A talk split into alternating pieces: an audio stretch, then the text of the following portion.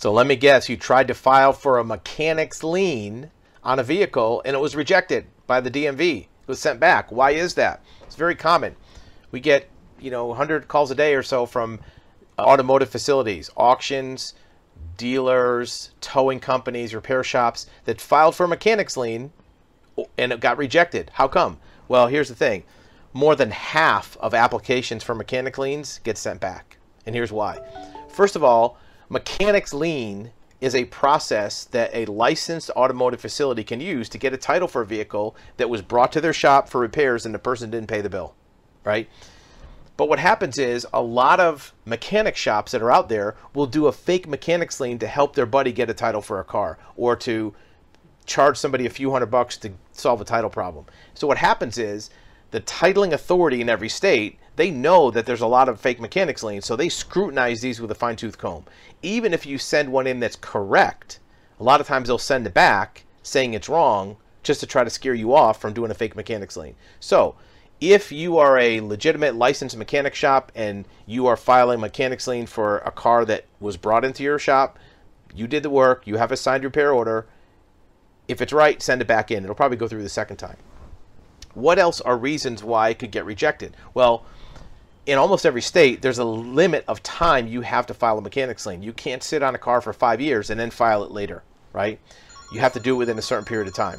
Some states it's six months, some states it's 12 months, a few states are 18 or two years. But you have to file it within a certain period of time. And you have to have a signed repair order in most states. You can't just arbitrarily say, this car, I did work on it. You have to have approval to have done work on it, a signed request to do work and a quote and acceptance of the quote. So if you don't have that, it might get rejected. You also have to follow certain very, very significant steps. Now, we're going to tell you in a minute how you can avoid all this and maybe get a title without having to go through mechanics lien. There's an alternate way to do this. But the steps you have to do for mechanics lien are sending out notices to the lien holder, to the owner, certified mail, putting it in the newspaper, doing an auction. There's a whole series of hoops you have to jump through. And if you do any one of them wrong, or if you don't wait the right amount of time, if you send out certified mail but don't wait 30 days before you do the next step, you're out of luck. Or if you send out certified mail and use the address you had on the repair order or from the glove compartment, that might get sent back because you're supposed to get a printout from the titling authority from the DMV showing what address for the owner you're supposed to send it to. If you did never requested the printout from the DMV, they'll reject it altogether. So expect that half the time or more, if you file for a mechanics lien, it will get rejected. So what do you do instead?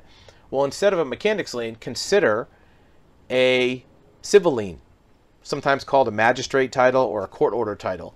And there'll be a link below of more information about it. This bypasses the DMV, right?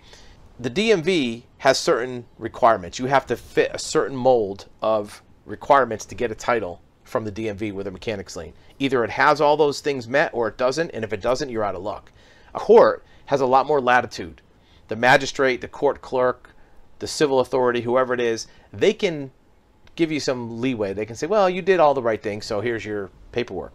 We recommend starting with that first. Now, the court might say, hey, you got to do the mechanics lien first. If that doesn't work, come back to see us but start with the magistrate because it's a more direct route. You're like going over the head of the DMV, right? It's also less likely to get rejected. The only time we see it get rejected is if it's obvious you do not deserve that car. If it's stolen, if it's somebody else has a claim to it, if you're not in possession of it, if there's something going on that's fishy, you're not going to get a title. But you wouldn't have gotten a title anyway.